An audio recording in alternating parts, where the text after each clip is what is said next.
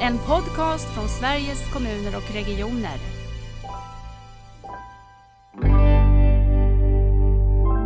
Det handlar det också om att få en förståelse för ett helt annat sätt att tänka, styra verksamheten, att lagstiftningen är konstruerad på ett annorlunda sätt för den kommunala sidan och just få ihop de här bitarna. Ja, jag tror att om det färgar liksom tänket från högst upp till längst ner eller från längst ner till högst upp, hur man nu vill vrida och vända på det. Jag tror att, jag tror att det handlar om, en, ja, men det handlar om en, en omställning i sättet att tänka. Och den behöver så att säga färga helheten i systemet.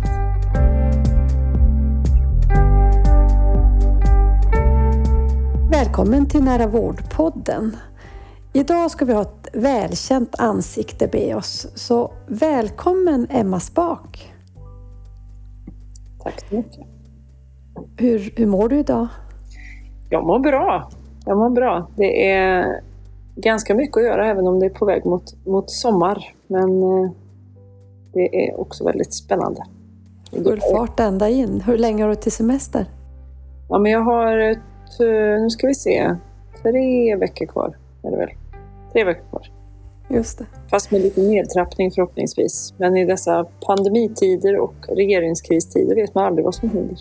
Nej, precis. Vi ska väl säga det att när vi spelar in nu så är det precis eh, den dagen som man har eh, avsatt vår regering och röstat i riksdagen om misstroendeförklaring. Så vet de som lyssnar på det när de lyssnar på det här lite i efterhand. Men hörde du, förra gången vi eh, satt, satt i poddinspelning, då var det hösten, sen hösten tjugonitton. Vi var i Göteborg och det var du som höll i podden och jag som var gäst. Precis. Eh, det, det känns ju superlänge sedan för mig i alla fall. Och det var faktiskt min första dag som samordnare eh, där jag skulle ta över från dig. Eh, och det har ju hänt så mycket. Jag tänkte du skulle få beskriva utifrån ditt perspektiv det här senaste ett och ett halvt åren. Men kan inte du börja ändå berätta lite mer, vem, vem är du Emma? Ja, vem är jag? Ja, som, som du sa Lisbeth så var ju jag, jag var ju samordnare för Nära Vård innan, innan dig här. På, mm. Som jag har för mig att vi pratade om då, ett av de roligaste jobben jag har haft. Eh, nu har jag fått, nu har jag fått chansen att byta jobb, så numera jobbar jag som chef på eh, sektionen för hälso- och sjukvård på, på S K R och har gjort det då sen, sen elfte september tjugonitton då började jag. Eh, Just det. Datum som är lätt att komma ihåg av olika skäl. Mm. Eh, och sen så hann ju inte jag jobba så himla länge på, den, på det arbetet innan det blev pandemi. Eh, det var ju redan i januari tjugo tjugo som vi egentligen på S K R faktiskt, vi började väldigt tidigt jobba med de här covid-relaterade frågorna och började fundera på vad det här skulle innebära för oss. Eh, men för att kunna göra det här om, på en lite mer, med lite mer personlig plan så innebär ju det att jag har ju i alla år och även när jag jobbade då som samordnare för Nära Vård haft en fot kvar kliniskt, arbetat som kliniskt verksam läkare. Först som fackligt aktiv och sen kliniskt verksam läkare och sen så på, på S K R som samordnare för Nära Vård. Men i och med att jag tog det här uppdraget som sektionschef för hälso- och sjukvårdssektionen så innebär det att jag sedan då september tjugonitton inte längre jobbar kliniskt verksam som läkare i primärvården, vilket jag har gjort tidigare. Utan nu, nu jobbar jag heltid som, som chef. Just det. Eh, Och det var, det var ju lite av en, ett, av liksom en förändring att göra det. Eh, och för mig så handlade det en hel del om att eh, jag då i, i olika roller, både som fackligt aktiv och också när man jobbar med nära vårdomställning, man funderar mycket på ledarskap och mm. vem, vem ska ta sig an ett ledarskap och också att man tycker och liksom har, jag har varit med och drivit att folk måste våga och bli chefer på olika sätt eller ha, mm. ha ledarskapsroller. Så när jag fick en sån möjlighet kände jag att det var, det var svårt att inte då applicera den där grejen på sig själv. Utan det var ett av skälen till att jag klev på att ta det här jobbet istället. Vad saknar du mest av det kliniska då? Ja, men det kliniska är ju så otroligt omedelbart. Fast på sätt och vis så är ju ett chefskap det också. I, i, när man är kliniskt verksam då får man ju alltid omedelbar feedback på det man gör. Man möter en, en människa i en... Som läkare möter man ju ofta människor i ganska utsatta situationer. Man kommer ju inte till vården i sina bästa stunder utan man kommer ju när man behöver hjälp och stöd på något sätt. Och, mm. Eh, då blir det ju, om man då lyckas möta den personen eh, på ett bra sätt och på något sätt bidra till att hjälpa, hjälpa utifrån de behov som den personen har, då får man ju ofta väldigt omedelbar möjlighet, väldigt omedelbar positiv feedback. Eh, och det är ju någonting, just den här närheten och den, den omedelbarheten och eh, på något sätt att ha den, ha den grunden som man ändå har när man är kliniskt verksam fortsatt. Mm. Och ha hela spektrat. För det kunde jag ha då, att man jobbar hela vägen från att man i det enskilda mötet till att kunna vara med och, och liksom jobba med saker på övergripande nationell nivå. Eh, tycker jag har varit väldigt häftigt. Sen så är det svårt att göra det med, det, till slut så blir ju uppdragen för stora om man ska fortsätta, så det är ju svårt, och, svårt att hålla kvar det där. Men jag när ju någon sorts tanke om att det skulle vara möjligt att komma tillbaka till eller ha någon liten liksom, koppling tillbaka till. Och jag tänker också att, som du säger, kanske kunna gå emellan under sitt yrkesliv, för det är ju ändå så nära i tid som du har haft mm. ditt, ditt kliniska engagemang. Och jag tycker också det är spännande det du säger kring ledarskapet och det, det här direkta. För, för jag kan också känna igen mig i det, att det finns ju någonting i mötet med människor som man kan ta med sig även i ett ledarskap. Eh, som man också har i sin vårdprofessionsbakgrund. Mötet med den andra människan på något sätt. Jag tänker så, du har också blivit stockholmare under den här tiden. Ja, precis. Hur? Jag har, jag har ju alla år då, eller tio, under tio års tid så har jag pendlat, jobbat häl, hälften av tiden i Göteborg och hälften av tiden i Stockholm och åkt fram och tillbaka. Men för att kliva på det här liksom då, chefsuppdraget, så en av ingångarna var att det behövs liksom ett närvarande ledarskap, att man kan faktiskt inte åka fram och tillbaka hela tiden utan vara på plats när, mm. eh, när de man arbetar med är på plats. Och det tycker jag är, är rimligt. Men då, då innebar ju det också då en, en flytt till Stockholm. Så hösten tjugonitton höll jag på att veckopendla. Och sen så flyttade jag med hela min familj i december tjugonitton till Stockholm. Så vi hade precis hunnit landa och börja packa upp lådorna när den här pandemin tog fart. Men man har ju vant sig att se eh, de orangefärgade såna gardinerna bakom dörrarna på S K R i många av dina tv-intervjuer och så. För du har faktiskt varit en av de få som har varit på plats i S K R:s eh, hus under det här året. Hur många är det som har varit och, och funnits på plats mer i en aktiv krisledning? Ja, men vi, från början när... Eh... Initialt under pandemin, då var det ju att de av oss som jobbade i den här då covid-samordningsgruppen, för vi är ju egentligen inte någon liksom krisledning, utan men de som har jobbat i samordning runt covid-frågorna inom, inom S K R har jobbat, jobbade på plats stora delar av våren. Och sen ju mer man gick in i det här att fler och fler skulle arbeta hemifrån, så har det blivit mindre och mindre. Så inte ens vi som jobbar, vi jobbar också digitalt i den samordningen. Mm. Jag har fått möjligheten att vara på plats för att jag har haft många mediekontakter och också en del fysiska möten på, med till exempel på regeringskansliet och sådana här saker. Att man, man då behöver kunna, kunna ändå vara fysiskt på plats. Och då har jag fått möjligheten att göra det också för att kunna liksom jobba på ett effektivt sätt. Men annars har vi varit väldigt få egentligen som, som sitter här på Hornsgatan tjugo, utan S K R har gått över väldigt mycket till att jobba, jobba digitalt eh, i alla delar. Vi jobbar ju mycket digitalt med våra, våra nätverk ut mot regionerna och med, med de politiska ledningarna ute i, ute i landet när man, när man möter dem. Så mycket är ju omställt digitalt. Så även om jag har suttit på plats så har jag inte träffat så många kollegor, utan jag har suttit i en sån här liten glasbox som vi har med, med våra gardiner eh, och varit, varit här men, men inte liksom då i fysiska nej, möten. Nej. Jag tänkte när vi ska prata om pandemin, jag tänkte också kopplingen till nära vård, men kan inte du sätta in din roll eh, i S K R-sammanhanget? För jag tänker att S K R är en så stor organisation, så det är inte så lätt när man finns utanför att riktigt förstå den. Man har sett på dina sådana här platt, namnplattor på tv att du är chef för hälso- och sjukvård. Berätta, var finns du och vad är ditt uppdrag egentligen? Vad är du leder för verksamhet? Men det är, vi, vi, S K R är en ganska platt organisation, så att vi, chefsnivån sektionschef är liksom den nedersta nivån chef hos oss. Sen så har vi Jag leder en ganska stor sektion, stor och bred. Men sektionen för hälso- och sjukvård tillhör avdelningen för vård och omsorg, där också socialtjänst, hälsa och jämställdhet, psykisk hälsa eh, och liksom uppföljning och analys och kunskapsstyrning på, det här, på de här områdena ingår. Eh, men det är väl, vi har väl en av S K R:s största, största sektioner eh, som handlar om hälso- och sjukvård. Och under, på min sektion så finns ju många av de här statligt finansierade överenskommelseprojekten, bland annat då Nära vård, men också cancersatsningen, satsningen mm. på kvinnors hälsa finns liksom då på sektionen för hälso- och sjukvård. Och sen täcker vi ett ganska brett spann av saker. Vi inkluderar både den kommunala hälso- och sjukvården och den regiondrivna hälso- och sjukvården finns, finns hos oss. Och det är ju frågor alltifrån ganska liksom detaljer runt E U-vård eller liksom en del, en del asylsjukvård till exempel jobbar vi med. Tandvården finns också här till de då större, bredare strategiska penseldragen. Så att det är ganska stort, stort och omfångsrikt det vi jobbar med på hälso- och sjukvårdens område.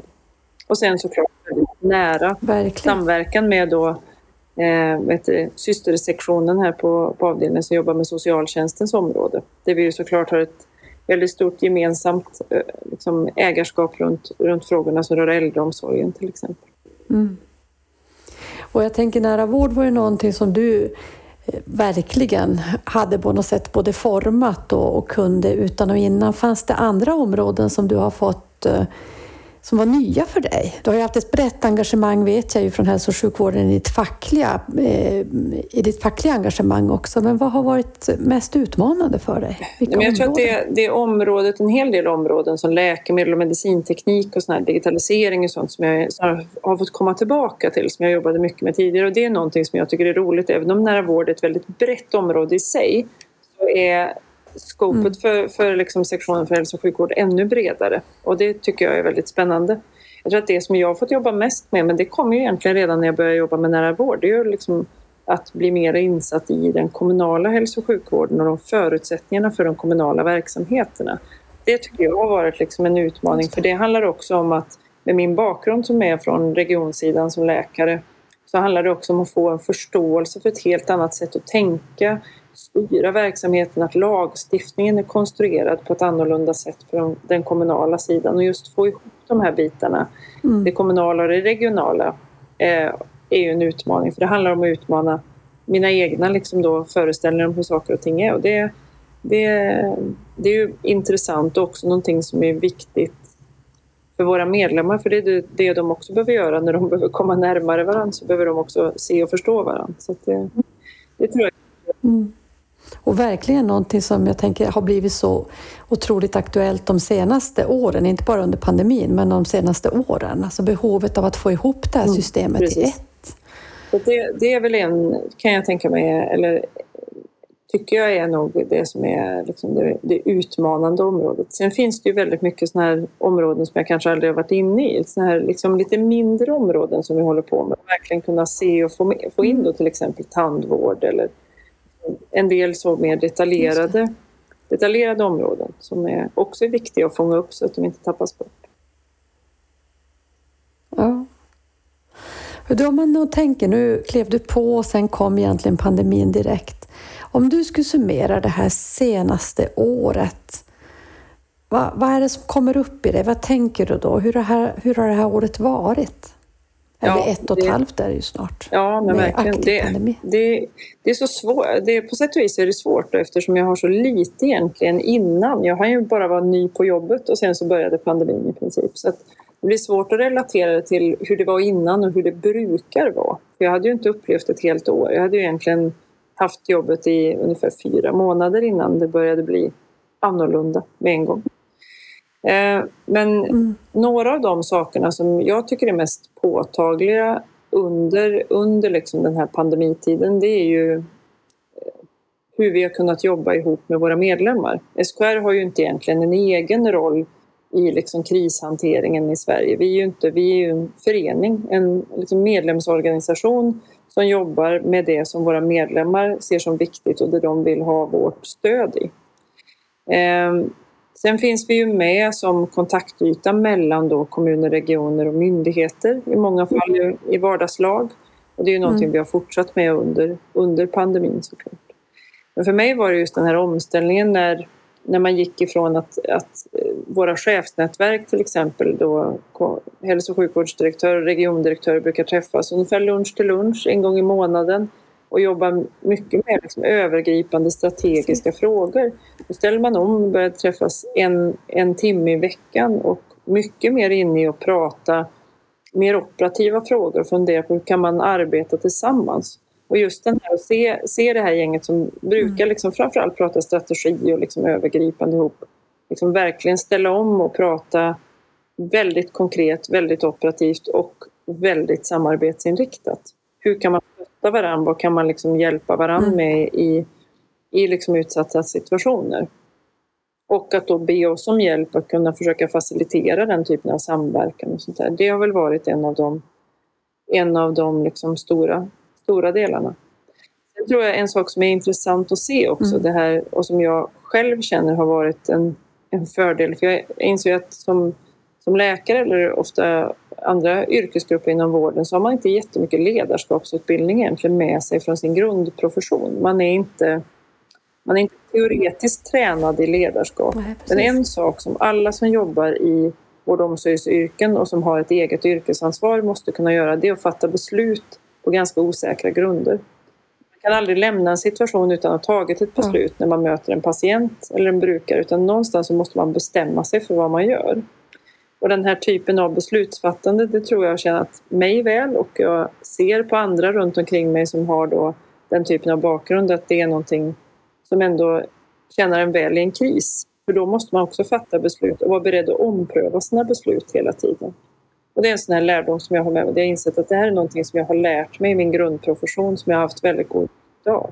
Att våga säga att mm. nu gör vi så här och visar att det är fel, då får vi göra annorlunda. Mm. Precis. Det är ju en intressant reflektion. Den har jag inte hört så ofta, men det är verkligen sant att man kan aldrig lämna en situation. Nej, ett icke-beslut är ju också ett beslut. Och, liksom, ett beslut. och, och om man då inte tar det aktivt utan bara låter det ske, ja, då är det större risker i det. Utan man måste vara medveten om att nu är det det här beslutet jag tar, även om det beslutet är att just nu gör vi ingenting utan vi avvaktar. Då är det också ett aktivt beslut ja. Som man måste fatta. Det jag tänker är det som jag reflekterar över när man kommer. Vi är ju också i hälso- och sjukvård väldigt tränade i att alltid vara på tårna i det som är akut. Och jag tänker en sån här pandemi är ju mer av en akut logik än en långsam logik. Och det har jag ibland tänkt när jag tänker på nära vård, där vi kanske inte kommer att se resultaten från det vi fattade beslutet till en ganska kort tid efteråt, utan man måste samtidigt tåla att jag gör det här beslutet vi tar nu, det kanske inte ser effekter av direkt. Tänker du att det där har någon eh, ja, delar du min bild för det första, och kan det påverka vår, vår lust för det långsamma på något sätt eller? Men jag tror att det där är, man behöver ju få blanda det här, att det märks ju också när man möter företrädare då för, för regionerna och så här, att man är, man är också van att agera i de här ganska akuta situationerna. Att det man ser, och lite grann som det här att man i det direkta patientmötet ser en direkt effekt av det man gör omedelbart. Man får den här snabba feedbacken. Och som du säger så är det ju viktigt att vi också klarar av, mäktar med och ha långsamma processer. Som, saker som får lov att ta tid innan de ger frukt. Det kan jag säga att där har jag en fördel med att man har jobbat fackligt. För där är det sådana saker där jag har, jag har fått vara med och driva mm. frågor där man liksom ser någon annan få skörda frukterna tio år senare och ser att nu tas den här frågan äntligen i mål. Och jag tror att det där, man måste kunna jobba både i det akuta där man sprintar själv och det här där man är i det här långsamma stafettloppet där man gör bara sin bit och får invänta liksom att det här händer. Någon annan får, får gå i mål senare. Man kan inte vara med och starta upp eller springa en mellansträcka. Mm. Liksom. Men det, jag tror att man behöver ha både och. Och behöver kanske träna sig i verksamheterna och ha både och. För som du säger, stora förändringar, de, de kommer man inte att kunna skörda frukterna av med en gång. Det är inte, det är inte möjligt. Men, och det, nu kommer jag in på det direkt här. Eh, Det är ju också att under pandemin så har man ju kunnat skörda vissa frukter av omställningen till nära vård. Och det, det tycker jag är så intressant under ja, den här liksom då, situationen där Sverige har, liksom, hälso- och sjukvårdsmässigt har man aldrig haft en sån här kritisk, liksom, i modern tid haft den här typen av situation. Ställ, ställda inför helt, helt, liksom, ny, en helt ny sjukdom.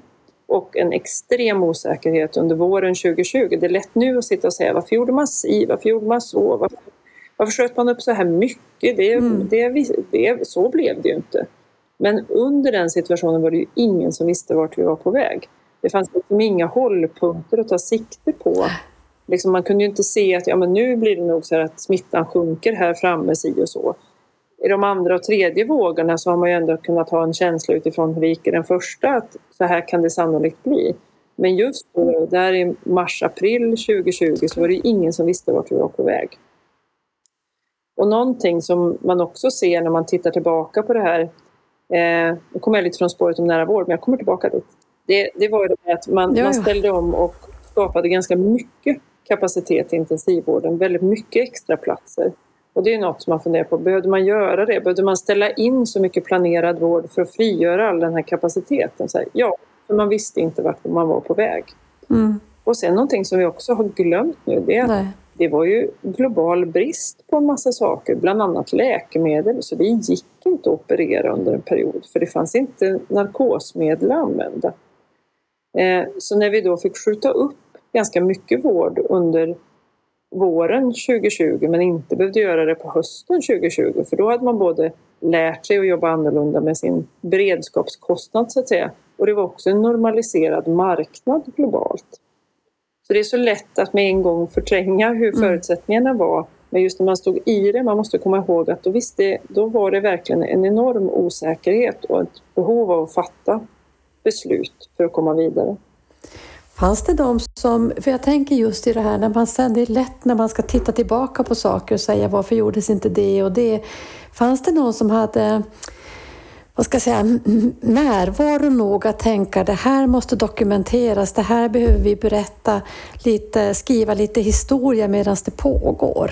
För jag tänker det här är ju verkligen historiska händelser som vi vill blicka tillbaka på. Ja, men jag uppfattar att många regioner väldigt tidigt var på och kopplade på liksom stöd från konsulter som kunde vara med och liksom dokumentera eller vara med och analysera under gång och försöka förstå händelseförloppen. Vi skrev från S K R både en rapport om, om hälso- och sjukvårdens mm. omställning och om äldreomsorgens omställning redan, mm. redan i början på sommaren tjugo tjugo för att få våran sammanfattning av den första perioden och få den dokumenterad. Så att vi uppfattar mm. ändå att det var ganska många som var på det där. Mm. Och, och just det här också tänka på mer långsiktiga skeenden eller vad som hände, vilka konsekvenser pandemin fick. Det är en sak som jag uppfattar att man så otroligt tidigt var på det här. Vänta här nu, det här, det här tar inte slut på sex till åtta veckor. Det här kommer att pågå längre. Insikten var väldigt snabb och man insåg också snabbt att det här börjar tränga undan vår vanliga verksamhet och blir det, blir det ett par månader när det pågår, då kommer det att börja få effekt. Tidigt så var det specialister som upptäckte att deras patienter mm. sökte inte akut och började undra vart hade de tagit vägen. Så just det här att man redan någonstans i april började fundera på vad händer med undanträngningen och eh, hur kan vi gå ut och informera befolkningen om att man måste söka vård. Man får inte stanna hemma och låta bli om man är sjuk. Så de här att man ändå började tänka konsekvenser ja, och tänka det här blir nog en längre period. Det skedde ju, uppfattar jag det som, väldigt tidigt i ute i regionerna. Man, man hade den liksom... Mm. Man klarade av att inte bara ha det här akuta skeendet framför ögonen utan också konsekvenstänket och vad händer i nästa steg. Precis. Och tänka att kommunikation kan inte bara handla om just det akuta och just den sjukdomen. Det finns andra perspektiv också. Och jag tänker också den rapport som vi gav ut där i, i början av förra sommaren. Det är ju också ett sätt att också ta ansvar för berättandet. Från de som har varit ganska nära det. Sen behöver man ju berättelser från andra perspektiv också. Men det finns ju ett ansvarstagande i det. Att också försöka sammanfatta sin berättelse. För, för att lära men också för att berätta för framtid. Exakt. Och redan då fångade vi upp liksom, vad händer med digitaliseringen? Vad händer med nära vårdutvecklingen? Vad är det som pågår egentligen runt omkring? Och det, det tyckte jag var intressant. För det här de allra första veckorna. I, liksom när, när hälso- och sjukvårdsdirektörer och regiondirektörer började prata ihop sig, började ha de här mer operativa sammankomsterna. Då alldeles initialt var det många som kände sig att vi kommer under den här perioden inte att kunna driva utvecklingsarbete. Det kommer vi inte att mäkta med. Vi måste fokusera på det akuta skedet. Mm. Vad ska hända här? Det här med kunskapsstyrningen, mm. där kommer vi nog inte att klara av att skicka in folk. För vi kommer att behöva alla människor att hantera krisen. Det var en första tanke. Mm. Och den tanken, den tanken backade Absolut. man på väldigt, väldigt snabbt. Man insåg att kunskapsstyrningen, ja men de som inte är aktivt mm. krisarbete, de måste hjälpa till och försöka få in vad är det som händer, vad är det som sker, vad vet vi? Liksom, så det var ju specialiteter som kanske då inte, inte var så djupt inne i själva hanteringen just precis då, som hjälpte till och läste på och liksom bygga kunskap. Man märkte att man måste samla eh, i, i den här kritiska situationen när man då hade börjat samverka runt att köpa in läkemedel. Och sen så man att man måste börja fördela läkemedel för att man är helt enkelt i ett läge där man måste börja ransonera. Då behövde man väldigt snabbt komma i kontakt med personer som mm. kunde representera hela landet, som hade redan respekt och som kunde hjälpa till att tänka ut hur skulle man då fördela, vilka bevekelsegrunder skulle man använda. Så det här med kunskapsstyrningsorganisationen blev jätteviktig som snabb remissinstans, som expertorgan. Liksom det, det som man tänkte att men här ska vi nog inte jobba med, nej inte kanske exakt med de sakerna som man brukar med, men man var ju jätteviktig att ha, ha som liksom då område eller liksom organisation att bolla med. Och samma egentligen med utvecklingen av den nära vården eller det här med digitalisering. Mm. Att man tänker så här, men vi driver inget utvecklingsarbete. Jo, det blev otroligt viktigt att gå över och liksom göra det här. Alla, mm.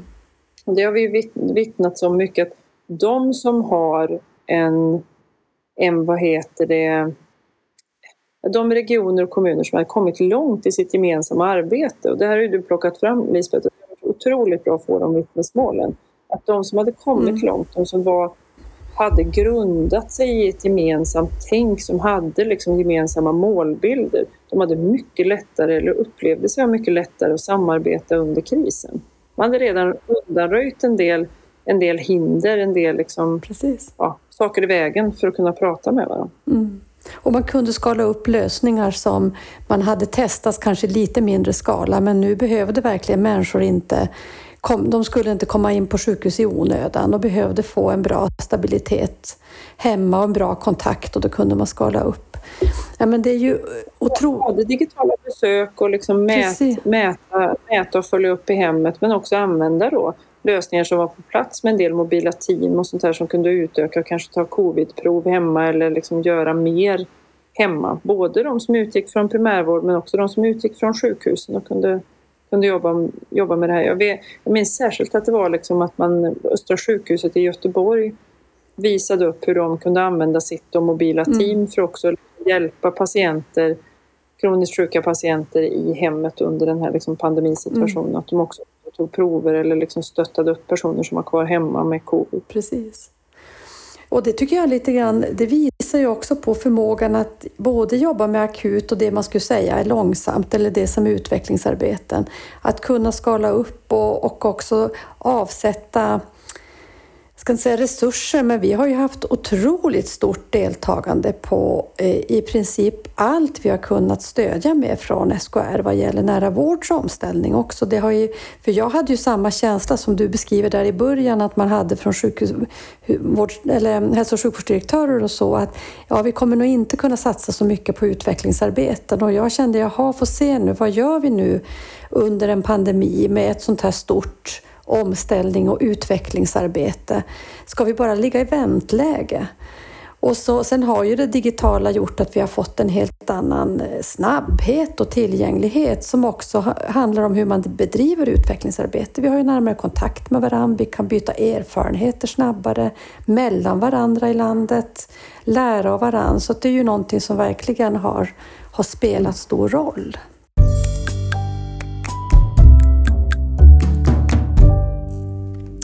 Men tycker du att din syn på, på nära vård har förändrats under det här året som har gått? Både på grund av pandemin, men eh, min egen erfarenhet är att när man är mitt i en fråga, då ser man den ofta på ett sätt. Och sen när man får lite distans, kanske kommer från en annan utkiksplats i, i, i verkligheten, man står på ett annat ställe och blickar, då ser man nya saker.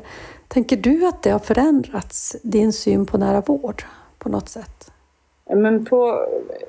Ja, inte grunden och min övertygelse om att förändringen behövs och att det är en, en omställning som verkligen är på väg i rätt riktning, den har jag verkligen kvar. Den snarast bara förstärkts under pandemin. Att mm. hela det här området, när man ser, liksom, när man synliggjort äldreomsorgen och behovet av att stärka liksom, den medicinska kompetensen och samverkan runt, runt äldreomsorgen då, som ett, ett av flera områden.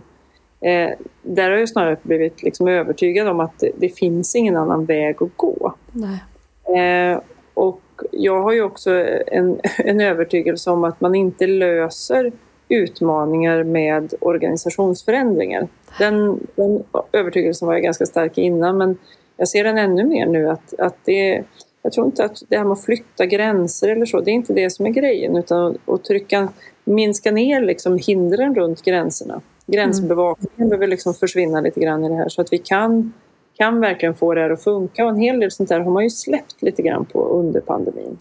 Verkligen. Eh, så att det har ju varit lite liksom friare spel att göra saker under pandemin. Sen kanske man måste backa tillbaka och se, funkar det här legalt och såna här bitar upphandlingsmässigt, en del av det man har gjort. Men jag tror det blir svårt att stoppa, stoppa tillbaka saker helt och hållet i, som, som folk har, har gjort eller fått mm. möjlighet att göra under pandemin. Det går liksom inte att bryta och säga att ja, men nu får vi inte göra det här längre för nu är det normaltillstånd.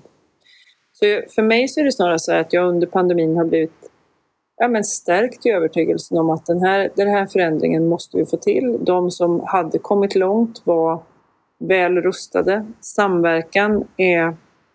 är den enda lösningen och det spelar ingen roll om det gäller nära vård eller om det gäller vår beredskap eller säkra liksom läkemedelsresurserna, att vi kommer att behöva samverka. Allt ansvar kommer inte kunna samlas hos en aktör, då måste vi hitta, hitta sätt att jobba med samverkan på alla områden. För vi kommer att vara många olika aktörer och även om man skulle ha en stor aktör, om det skulle vara staten som ensam aktör, så kommer ändå, det är så många som måste vara med och utföra, så det här med att jobba, jobba tillsammans och för, ha förståelse för varandra, det måste till i alla fall. Um, och sen, sen tror jag en sak som, någon sån här berättelse som jag fick med mig under, under den här pandemin också, som jag fick skicka till mig och som är så talande för så mycket sån här omställning, det var runt digitalisering. Uh, Det var någon berättelse där det var en vårdcentral som har jobbat med det här och de jobbade med det i form av förbättringsarbete och man skulle ha ut och börja, börja mäta mer, liksom mer egen monitorering. Eh, och sen så skulle sköterskorna då i kommun, kommun, kommunala hälso- och sjukvården få bättre samverkan vad det tänkt med, med, med vad heter det, regionala hälso- och sjukvården. Och då hade första frågan man hade ställt var vilket stöd liksom vilket tekniskt stöd behöver du som sköterska? Man har skickat ut en sån fråga och fått börja i att frågan var fel ställd. Man började med en förutfattad mening om vad det var som behövdes. Och det, det de här personerna sa då när de svarade var att det är inte så att vi behöver pryttlar. Vi behöver bättre förståelse. Vi behöver att ni förstår vad vi gör och att vi förstår vad, vad ni gör. Vi behöver liksom få se varandra och vi behöver få frågan om vad det är vi behöver. Inte få frågan om liksom vilken pryttel behöver ni, utan få frågan om hur gör vi det här tillsammans. Och det tänker jag, det är så talande, för det där var liksom en vårdcentral, en samverkan i en kommun runt en grupp patienter.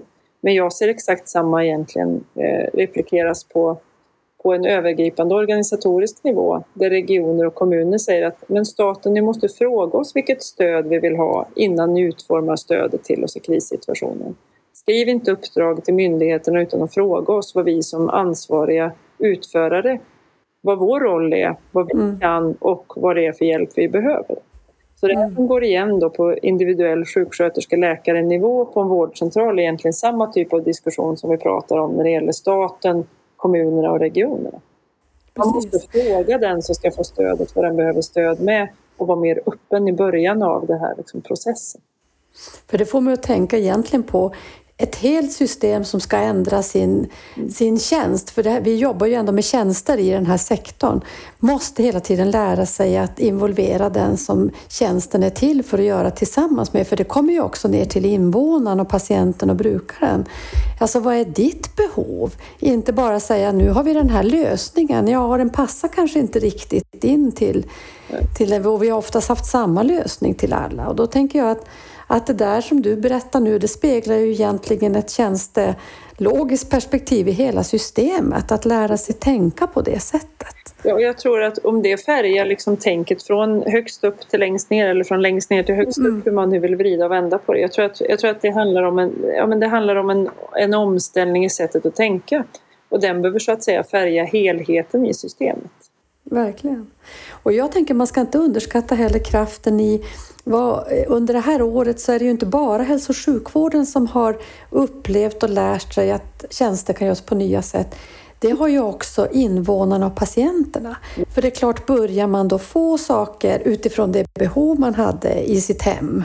Eller möta sin läkare eller sjuksköterska på vårdcentralen digitalt. Då kommer jag också efterfråga det framåt, för det passade mig bättre. Jag kunde vara kvar på jobbet, eller jag kunde, behövde inte anpassa hela mitt liv efter ett annat systems på något sätt logik. Så att jag hoppas att vi ska kunna ta vara på den drivkraften, att också se att inte trycka tillbaka den kraft som finns hos invånare och patienter som har upplevt nya typer av tjänster.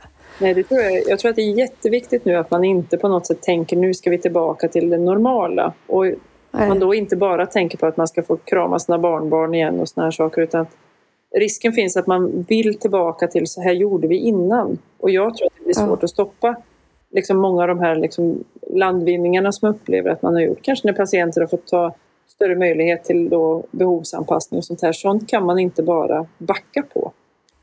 Och jag tror att det är jätteviktigt att vi, de saker som har varit bra, som har ökat effektiviteten, som har fört oss närmare varandra, gjort det mer personcentrerat, de sakerna måste vi klara av att bevara när vi liksom börjar förhoppningsvis då avrunda hanteringen av pandemin. Mm. Jag tänker, du har ju inte kvar din samordnarroll i Nära vård, men du har ju en otroligt central och viktig roll i svensk hälso- och sjukvård.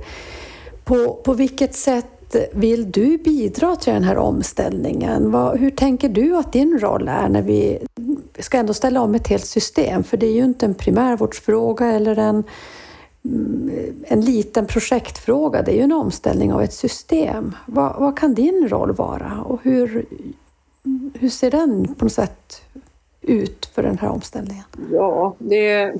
Liksom min, min roll, och här har, har ju min roll varit lite annorlunda under pandemin än vad den här rollen kanske traditionellt är. Det är ju liksom, vi på S K R, eller jag i min roll, har ju inte, vi, vi kan ju inte göra mer än vad vi har våra medlemmars förtroende att göra. Det handlar ju hela tiden om det. Som en medlemsorganisation så, så jobbar ju vi på, på medlemmarnas önskemål, och då är det ju i första hand liksom den politiska ledningen hos oss som dikterar liksom inriktningen, men sen jobbar vi ju nära samverkan med dem chefsnätverk som vi kommer i kontakt med, både på kommunsidan men också på regionsidan.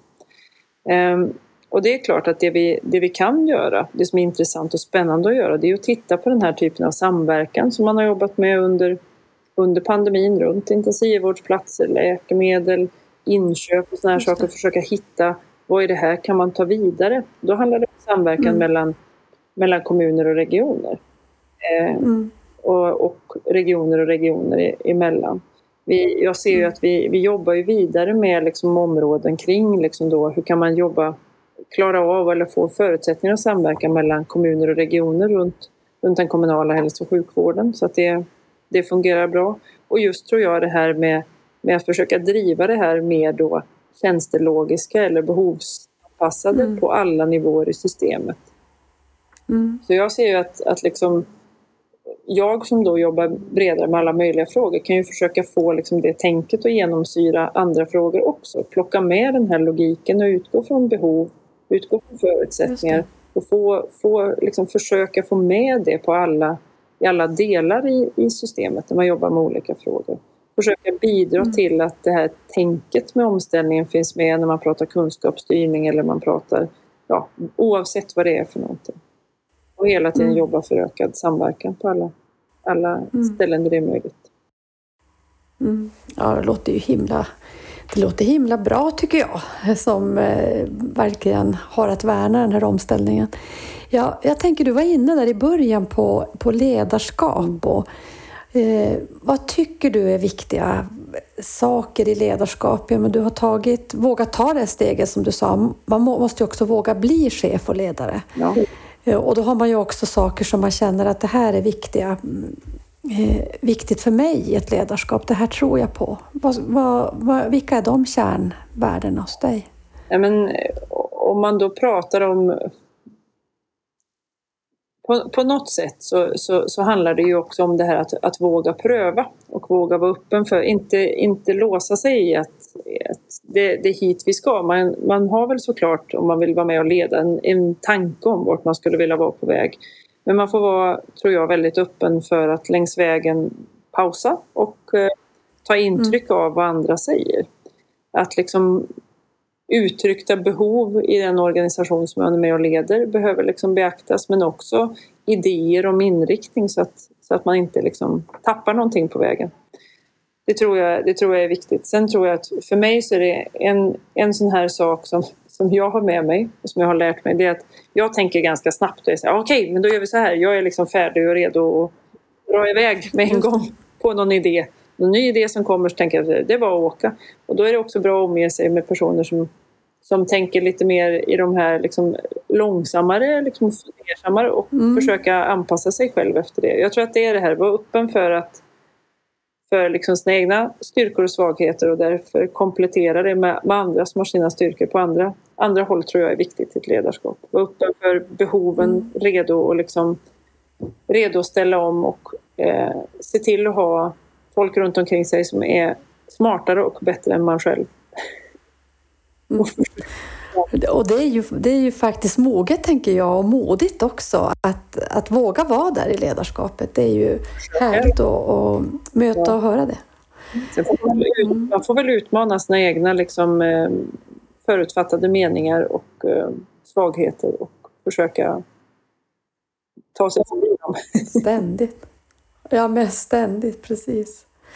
Hörru du, är det eh, någonting, vi ska börja avrunda, det går så himla snabbt. Min eh, klocka här som slår, den slog, eh, slog fyra nu, vi pratat i, inte riktigt en timme, men nästan en timme. Men är det saker som vi behöver eh, prata om mer, som vi inte har pratat om? Ja, jag, jag kan ju säga att även om vi, vi lever i, i tider liksom av den här, den här pandemin som ju såklart har varit en En otrolig press för svensk hälso- och sjukvård och som verkligen har utsatt alla som arbetar i vård och hela vården och omsorgen för en, ett sånt otroligt tryck under det här senaste ett och ett halvt året. Man måste ha med sig hur otroligt utsatta de som arbetar i, i vård och omsorg har varit under den här mm. perioden, och det, det kommer att krävas återhämtning. Samtidigt så kan man ju se mm. att det har ju visat en sån otrolig styrka i svensk hälso- och sjukvård. Förmågan på allt ifrån individuell nivå att, att liksom verkligen, verkligen ge sitt allt för sitt, sitt arbete, till att man ändå på organisationsnivå har lyckats liksom göra ganska stora omställningar och förändringar för att kunna möta helt andra behov. Jag vet när vi pratar tillgänglighet så säger man att den, den har varit liksom sänkt tillgängligheten under det här året. Man, vi har fått vård som har, har varit tvungen att vänta, som man har varit, liksom kommer att behöva ta igen. Men då tänker man inte på att tillgängligheten har å andra sidan inom vår intensivvård varit, varit liksom dubblerad periodvis. Precis. Man har ökat tillgängligheten otroligt mycket samtidigt och verkligen, och parallellt med det ändå lyckats upprätthålla väldigt mycket av den ordinarie vården. Jag tror att det är viktigt att ha med sig att man inte liksom nu när man ska börja följa upp och titta vad besluten korrekt och sånt där. Man måste hela tiden tänka till, sig tillbaka till den där perioden i typ mars-april tjugohundratjugo när alla stod mitt uppe i det och ingen visste vart det var på väg. Jag tror att det är viktigt att ha med sig den, ja, som du sa Lisbeth, ta med sig berättelsen om hur det faktiskt var. Man går över i att utvärdera ja. och följa upp och lära. Och hela tiden ha med ja, sig hur otroligt många som har jobbat så fruktansvärt hårt. Det spelar ingen roll om det är liksom intensivvård och de som har jobbat hårt där, eller personer nu som är villiga att liksom lägga otroligt mycket tid och kraft och sin ledighet sin ledighet och sin pension på att vaccinera och säkra upp att vi får liksom det skydd som behövs framåt. Det visar på en sån mm. otrolig styrka.